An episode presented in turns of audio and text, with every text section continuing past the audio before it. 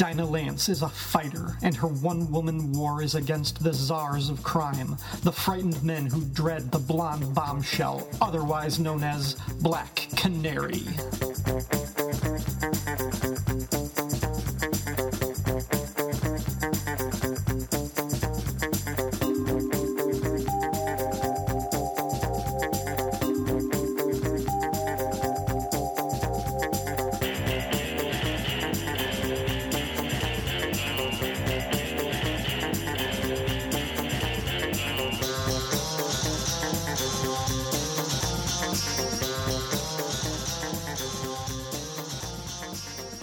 Welcome, to another episode of Flowers and Fishnets, a Black Canary podcast. My name is Ryan Daly, and this episode I'll review issue 3 of Black Canary's series from the 90s, wrapping up the hero worship story arc.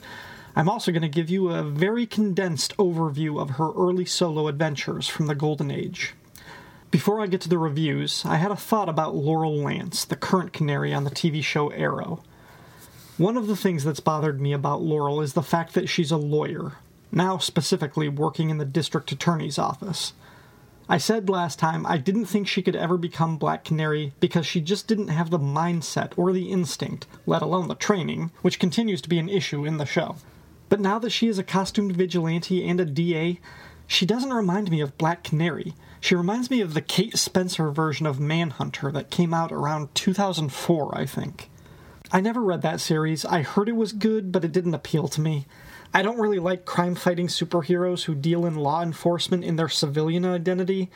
I think that whole idea of Manhunter is really dumb. I think Nightwing becoming a Blüdhaven police officer was about the dumbest thing I had ever heard up to that point. To put on a costume and fight crime outside the rules of law enforcement requires a suspension of normal moral development. You have to put yourself above and beyond the law to do that. How then can you function as a servant and an officer of the law without coming across as a total hypocrite?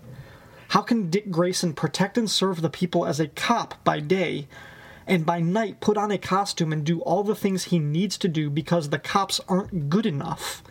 He's not only disrespecting the police, but he's undercutting his own moral authority, and as a costumed vigilante, all he has to stand on is his moral authority.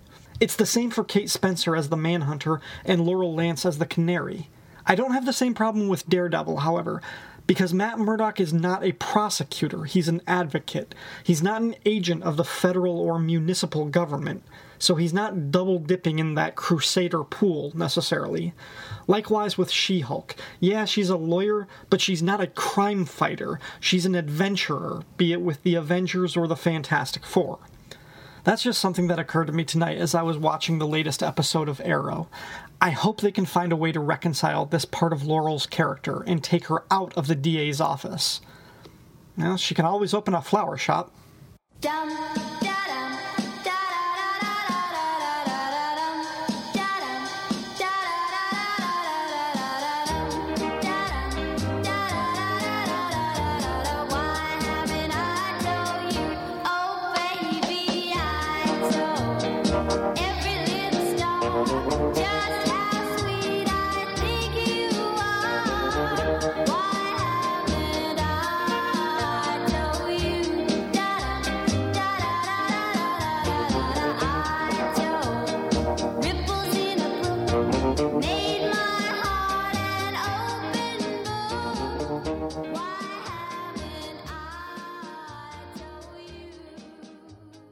Back in episode 2, I covered Black Canary's first appearance in comics, which occurred in the Johnny Thunder feature of Flash Comics number 86. At the time, Johnny Thunder was much more of a humor character than a superhero. In addition to his magical genie, Thunderbolt, Johnny was surrounded by cartoonish supporting players. His buffoonery often led to him accidentally thwarting criminals. Once Black Canary showed up, however, the tone of the Johnny Thunder stories changed. She appeared four more times in his adventures after Flash 86, and with each appearance, she supplanted more and more of his comedic tone. Thunderbolt became more and more marginalized as Black Canary became Johnny's crime fighting sidekick. Then it became obvious that she was the brains, the beauty, and the brawn, and Johnny Thunder was just in the way.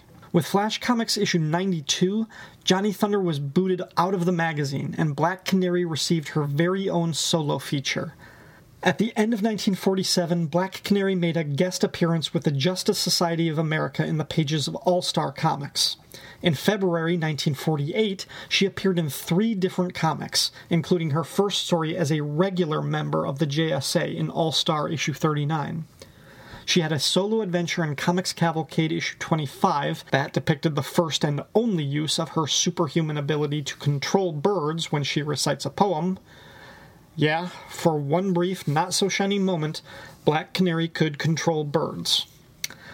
Her third appearance that month was in the aforementioned Flash 92, the premiere of her ongoing feature that would last until the book's cancellation. For the first time, Black Canary dominated the cover as she dramatically burst through a paper circle held by the Golden Age versions of The Flash and Hawkman, the two stars of the book. It's an awesome cover that celebrates Black Canary and welcomes her to the forefront of the comic book crime fighters. The story, The Huntress of the Highway, in Flash 92, established a number of fundamental elements of the Black Canary that had never been shown in her earlier appearances. The first thing the story did was provide her a civilian identity. By day, the Black Canary was Dinah Drake, a single, attractive, and dark haired woman who ran her own flower shop in an unnamed city. The blonde hair of the Black Canary was retconned to be a wig, part of Dinah Drake's disguise, so that other people, specifically her romantic foil, wouldn't crack the secret of her double life. Said romantic foil was another major aspect of Black Canary's life that was brought in right from the start of her solo strip. Larry Lance replaced Johnny Thunder as the earnest but less than competent man in Black Canary's life. A poor private investigator who set up his office in Dinah's flower shop, Larry Lance flirted with Dinah, but he was fascinated by and borderline obsessed with the Black Canary. And who could blame him? His investigations frequently put him in danger, and Black Canary always came to his rescue and helped him catch the bad guys. By Larry's way of thinking, the canary had to be interested in him to always have his back the way she did. This bit of dramatic irony worked because Dinah Drake did love Larry, and as the canary, she wanted to protect him, but then, since he was far more interested in her alter ego, Dinah could bust Larry's chops about needing a woman to do his job. As a pseudo sidekick, Larry worked in ways that Johnny Thunder never could. He was smarter, better looking, and more physically capable than Johnny. He would have been an alpha male in his own story, but he wasn't as smart, as good looking, or as physically capable as the Black Canary. As often as he backed her up, his primary function in any given Golden Age story was to discover some nefarious scheme or be put in danger himself, leading Dinah to change costumes in the back of her shop and save the day. In this way, Larry served a similar role as characters like Lois Lane and Steve Trevor. The third main element of Black Canary's world, established in her solo stories, was the flower shop.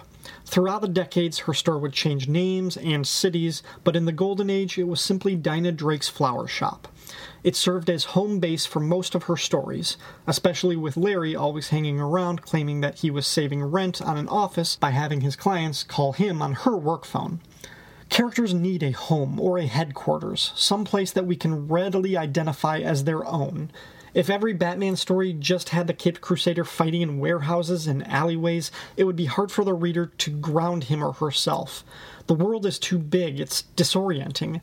But a place like the Batcave or the Daily Planet or Avengers Mansion puts us in a familiar setting every month.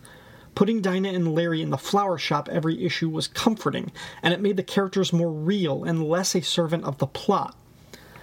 As for the Black Canary stories in Flash Comics, every one was written by Robert Kanigher, and they are very formulaic. This was an era where continued readership and continuity were hard to even imagine, let alone write for, so each story followed the same general plot beats across six, seven, or eight pages. The stories typically involved Dinah and Larry stumbling across a dead body or some kind of crime. Dinah would change into Black Canary to investigate, at some point, she would get knocked unconscious and wake up with Larry in some kind of elaborate death trap. Black Canary would free them with a trinket or tool hidden behind the canary medallion on her choker, and together they would stop the crooks. Sometimes the story would have Black Canary framed for the crime, but generally, every issue went down just as I described. What Black Canary severely lacked in these stories were memorable villains. Her adversaries were garden variety crooks, killers, and thieves, and none of them ever made more than one appearance. There was one story, however, that almost gave us something that you could call a Black Canary rogue. In a story called The Mystery of the Crimson Crystal in Flash Comics 93, the blonde bombshell must face off against a whole group of brainwashed women in red hooded cloaks. The women all belong to the cult of the Crimson Crystal, which is led by a nefarious turban wearing ringleader called Swami. When the story concludes, though, Black Canary and Larry Lance discover that Swami is an alias, that he's not even Indian, he's a small time crook named Bullet Ben, and his hold over the women is broken. The story is silly, but the fact that Dinah and Larry recognize Bullet Ben suggests they've encountered him before, so that could have been retconned as a recurring villain. Also, the visual of these brainwashed women in crimson cloaks is striking, and that's a type of antagonist that I would love to see returned. So, at some point, I'm going to start a feature on this podcast called Black Canary's Adversaries, where I catalog her villains, and I think I'm going to include the Cult of the Crimson Crystal and Bullet Ben on that list, because they look a little different and they had more potential than any other crook she faced in Flash Comics.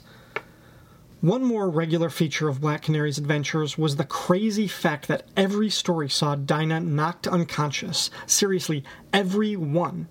That seems insane today with what we know about head trauma and concussions. Still, every time Black Canary recovered, persevered, and foiled the crime. All of Black Canary's appearances in Flash Comics are collected in the hardcover Black Canary archives. If you like the character, I highly recommend getting the book. You can probably find a cheap copy online.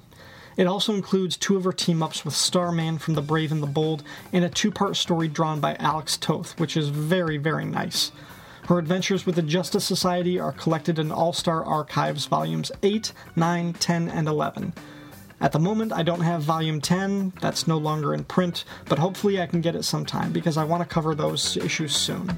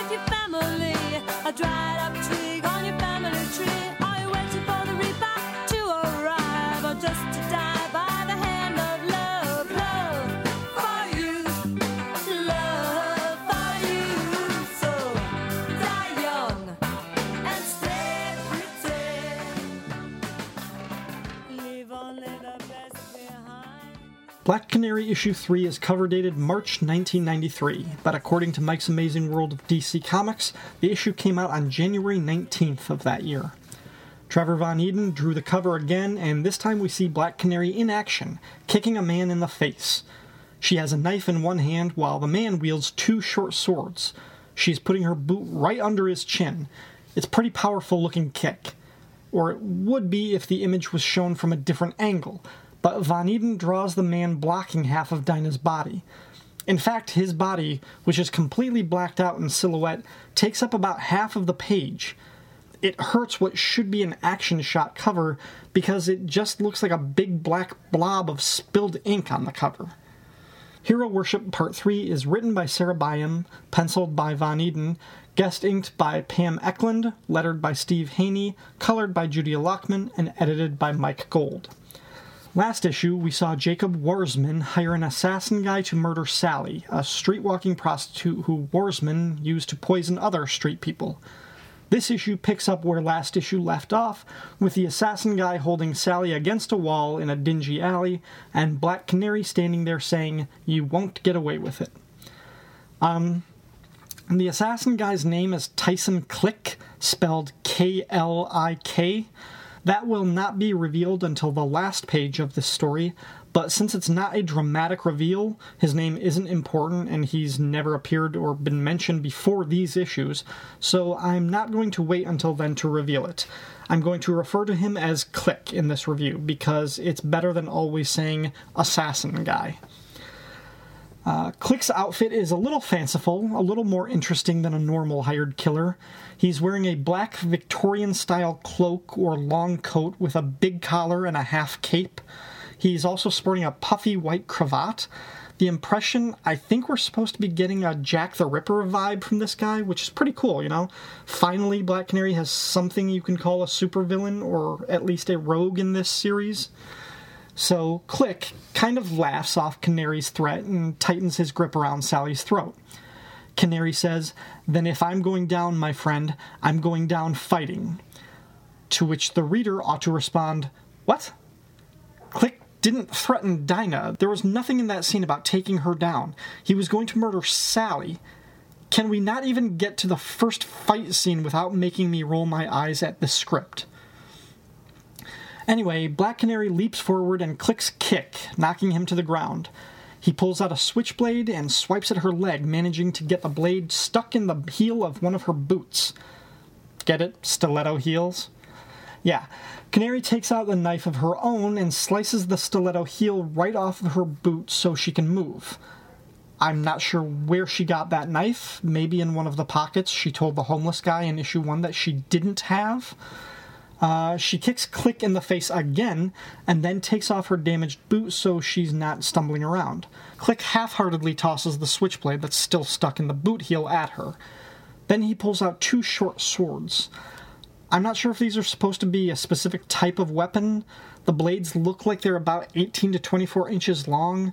There's no hilt or grip protection on the hand. I think they look like a cross between Japanese wakizashi blades and machetes. Click goes after Black Canary with the swords, and now she's fighting on the defensive. This is considerably more dangerous for her. Sally, meanwhile, observes the fight from her perch on. You know what? I have no idea where they are now. Are they in an alley or a warehouse? Sally looks over her shoulder for some way to help Black Canary, and she spots a stack of metal barrels and cans. Using a lighter and an old broom, she starts a fire in one of the barrels and then positions it on the edge of the something, whatever rooftop overlooking the fight. Down below, Click has gained the advantage on Black Canary and presses one of his swords to her throat. The blade starts to draw blood, and that's both a literal and figurative sore spot for Dinah.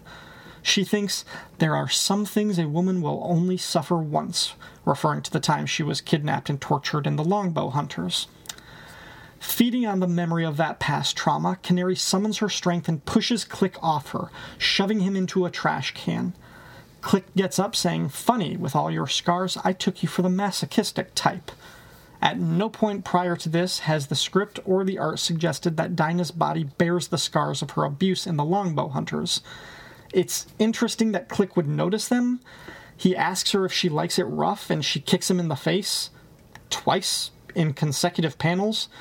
First, she kicks him in the face with her left foot, and then she kicks him in the jaw with her right. For those of you keeping track, that's four times Black Canary has kicked him in the face or head in this story. Five if you count the cover. During the most recent kick, he drops one of the swords and she snatches it in the air. This leads to a full page splash on page 11 of Black Canary raising the sword above her head, ready to bring it down on Click. Boy, oh boy, Trevor Von Eeden should not have been doing these splash pages. This is another really ugly piece. Dinah looks crazy. Her hair is all over the place and different colors, and her breasts look like bigger hazards than the sword. I've seen a lot of artists in the 90s try to draw a bladed weapon coming straight on at the viewer. It never works. It never looks like a deadly weapon, just a trapezoid. And the bottom third of this page is taken up by Click's horrified face in a horizontal profile. This is an awful page, and I'll make sure to put a scan of it on the blog so you can judge it for yourself. The very next page, however, looks a hundred times better. I cannot explain what's happening in the art on this book. Black Canary stands over Click with the sword tip pointed at his chest. Even though there's no telltale lines around her, I think she looks like she's shaking. She's clearly rattled by some post traumatic feelings of her previous assault, and she almost killed Click in her rage. But she stopped herself in time, and she's starting to collect herself while he begs for his life, saying she can take the girl and not worry about him. When Canary looks around for Sally, Click draws a tiny pistol from the sleeve of his coat. Man, this guy is just full of concealed weapons. He aims the gun at Black Canary when suddenly a fireball lands on him. Holy crap, remember when Sally started that fire in a barrel like seven pages ago? Apparently, she's been holding the barrel on the edge of the roof this whole time, just waiting for the right moment to drop it. And it just happened to be when Click drew a gun on Canary, when he just happened to be directly beneath Sally's barrel. Canary sees Sally on the rooftop and shouts for her not to run. So, of course, Sally runs.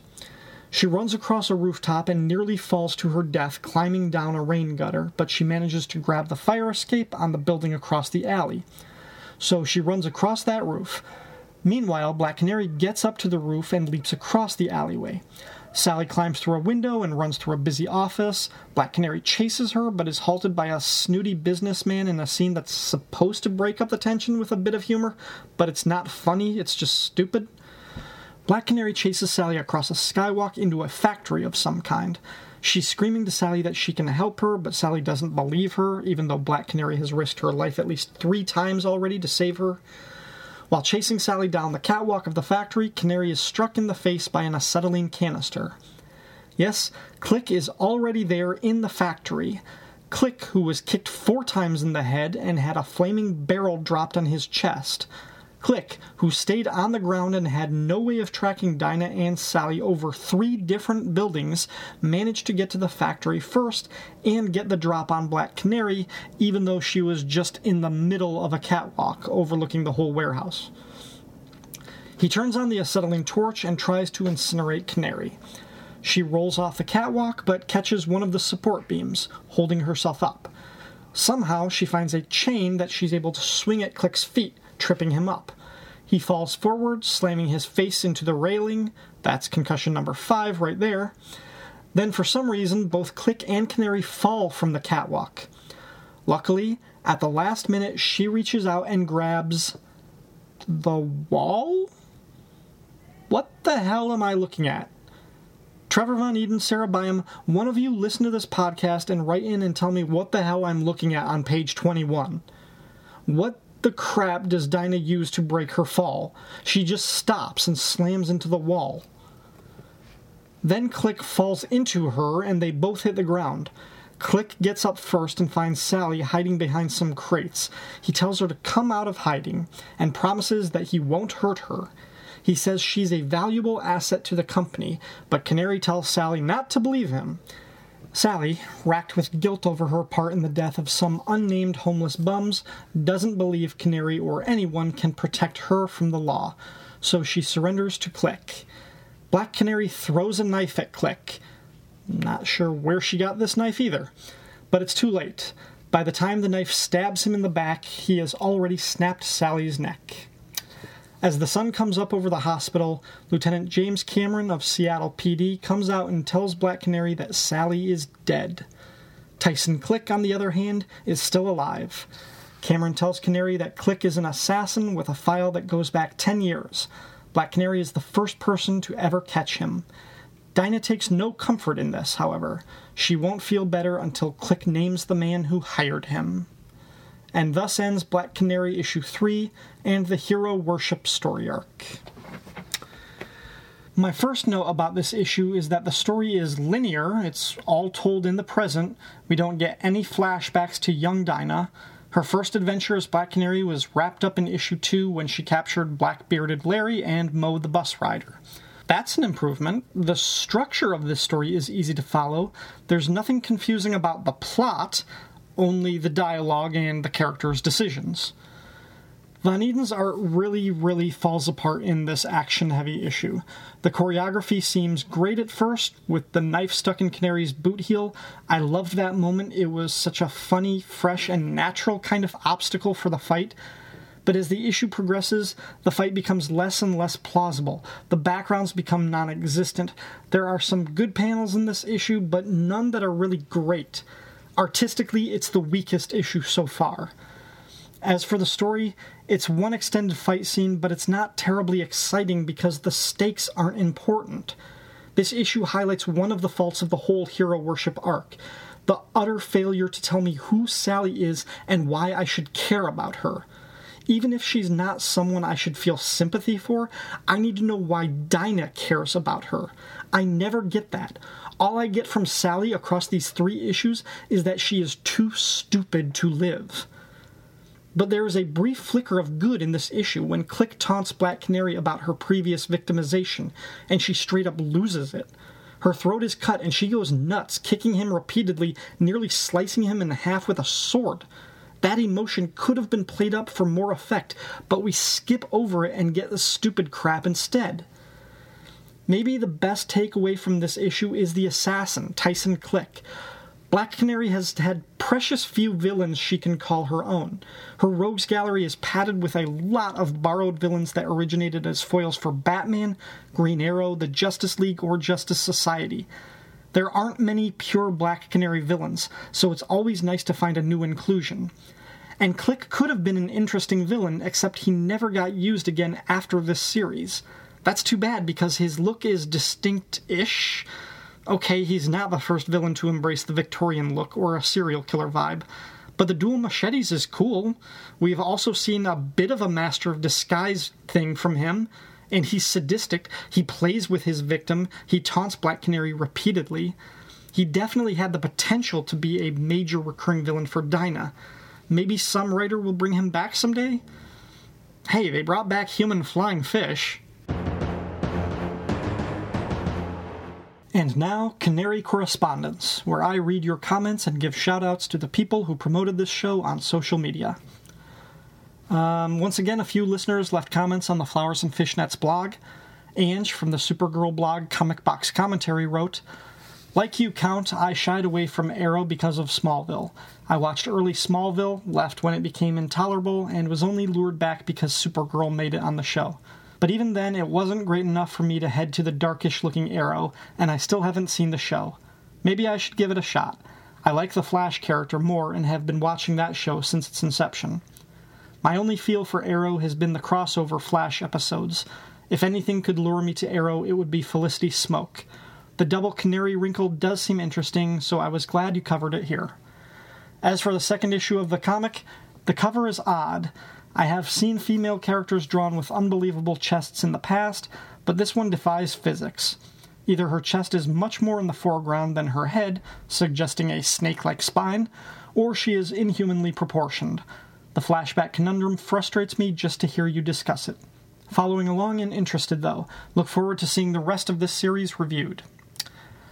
And Chris Franklin on the Supermates podcast wrote, I watched all of Smallville minus a few episodes in the season following the Doomsday arc due to the god awful wrap up of that one. I believe the JSA episode brought me back, and the show really picked up after that. I'm way behind on Arrow. I have season 2 on DVD, but I've yet to watch it. I've only watched the Flash crossovers thus far from the past two seasons. To both Anj and Chris, and everybody listening really, Arrow is an acquired taste. That's really all I can say. It embraces an unnecessarily dark tone most of the time, and the storytelling isn't terribly sophisticated. Everything about it is worn on its sleeve like a broken heart tattoo. You have to turn the other cheek a lot to actually enjoy it. And by a wide margin, the Arrow Flash crossover episodes last fall were some of the most enjoyable television I've seen in a long time even though it was painfully obvious that the writing team was doing a watered down world's finest, with Flash in place of Superman and Arrow standing in for Batman. I mean, that's exactly how the characters were written. That's how most of us would imagine a contemporary, but still genial, version of Superman and Batman getting together would play out. I do say that, though, with a certain degree of regret that a small screen team up of The Flash and Green Arrow is going to be a better Superman Batman team up than the version we get in the movie next year. Uh, just in the nick of time, meaning just as I sat down to record this segment, I find that Diabolu Frank of the many blogs and Rolled Spine podcasts has left some comments too. Let me sort these out. I finally started watching the episodes of Arrow I've been DVRing since before the start of the current season in anticipation of Ray Palmer's arrival. As it happened, these were the episodes that introduced Barry Allen, and I presume Cyrus Gold. As expected, Arrow has returned to his original conception as a blatant Batman ripoff, tone shifted to reflect the Nolan aesthetic, and soaked up to reflect its CW home. As with you, I'm perfectly fine with that, as the familiar Denny O'Neil liberal crusader was a putz. However, I appreciate the nods to the Mike Grell and later Grimmer series. Two episodes in, it's still kind of lame but tolerable. I agree that Felicity Smoak is the best part of the show so far, and anything to do with Roy Harper the worst. Barry was okay, I guess. Frank is a big fan of Ray Palmer. He runs the Atom blog, Power of the Atom. I am too, and I'm sure Frank would agree with me that Brandon Routh's character on Arrow is not Ray Palmer. He's Ted Kord. I firmly believe that's who he was intended to be. Kord Industries was mentioned a few times in seasons 1 and 2. The character so called Ray Palmer on Arrow is a CEO, he's a technologist, a cybernetics whiz, he's having an affair with the CW's equivalent of Oracle. These are all characteristics of the Blue Beetle, not the Atom.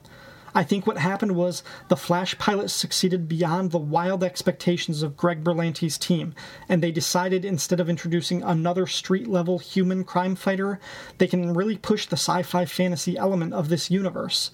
Thus, Blue Beetle was quickly recast as the Atom, while still retaining all of the personality traits and characteristics of Ted Kord instead of Ray Palmer. Frank goes on, referring to one of my music selections from episode 3 Juliana Hatfield was one of my favorite singer songwriters in the 90s. A particularly unpleasant concert gig and a perceived lack of personal development going into the aughts saw me set aside her music for much of the past decade. My sister was her big radio hit, and I was sick of it even when I was into her. But at least it wasn't that tune she did on My So Called Life. Uh, I've got a Juliana Hatfield mix. I like her. Yeah, my sister is probably the most commercial sounding of her songs, along with Spin the Bottle, but I really like both those tracks. I'm also a fan of Close Your Eyes, Might Be in Love, and Choose Drugs. Uh, she has a really cool cover version of Sting's Every Breath You Take, if you can mentally separate the song from what Puff Daddy did to it in the 90s. Um, as for the song from my so called life, that's called Make It Home, and I listen to that song every Christmas because don't judge me. Frank continues The script sounds like a bad period TV bad badness. How are you going to round up enough hookers and bums to commit voter fraud of such a magnitude as to impact elections in a major metropolis? Having done so, how do you explain the hundreds of bodies that would subsequently turn up after you murder them into silence, even though they'd probably be handy when you're looking to get re elected in two to four years? Sounds like you'd create a major infrastructure problem just from all the corpses blocking drainage systems and holding up garbage collection. Wouldn't they be better off angling a politically biased voting machine company to collect the results or get thousands of butterfly ballots thrown out on various trumped up technicalities? Lacking a crystal ball, how about a history book? Didn't at least one of our presidents have a large constituency reporting from beyond the grave? If only Sarah Byam had treated Chinatown as reference material, the way Oz tales have been endlessly remix cycled, this arc might have been at least tolerable. Alliterative male title. Is the story folks are talking about with a werewolf the same as the one I've got where Green Arrow and Black Canary features crossed over in the same issue and featured something that looked more like a bear? Mike Nasser art? Uh, nope. The issue you're thinking of, Frank, is World's Finest 245, the one right before what Chris mentioned. 245 has a story about a man bear that starts in Green Arrow's story and concludes in Black Canary's. 245 does indeed have Mike Nasser or Netzer on art, and it also features Dinah taking her clothes off, bless her heart. Easy to confuse those two. Uh, Frank goes on, anyway, I hope you cover the new 52 Black Canary soon because I just realized I don't know what her deal is. Was her mom still some form of crusader? I know she was on Team 7, which was a paramilitary thing, but that's it. If that's all she is so far, now would be the perfect time to mix all the best elements of the two-ish canaries and create a stronger, singular, ultimate incarnation. I have notes. I suppose I'll have to cover the new 52 Black Canary before her series debuts in June. I'm not looking forward to that episode because it's going to be a whole lot of me bitching about Duane Swierczynski. And I already did that for 19 blog posts when I reviewed Birds of Prey. You're right, Frank. The new 52 would have been the perfect time to mix all the best elements of the Canaries to create a stronger, singular, ultimate incarnation. But, just like with Hawkman, they failed utterly and shamefully. I will get to it, but that's probably going to be in May. Uh, that's it for this episode. Next week, my review of the Black Canary series is going on a brief hiatus so that I can cover two comics I really enjoy that feature Dinah and the Dastardly Dr. Destiny. Can't wait to check those out. If you enjoyed this show, you can leave a comment on the blogger page, blackcanaryfan.blogspot.com. There you can also contact me with any questions or comments. You can find me on Facebook and Twitter at Black Canary Fan or at Ryan Daly01. I use both with the username Count Druncula. Flowers and Fishnets is not affiliated with DC Comics, and the views expressed on the show are mine alone. All music, audio clips, or quoted text are used for entertainment purposes and are believed covered under fair use. And I make no money from this podcast, so no copyright infringement is intended. Thanks for listening.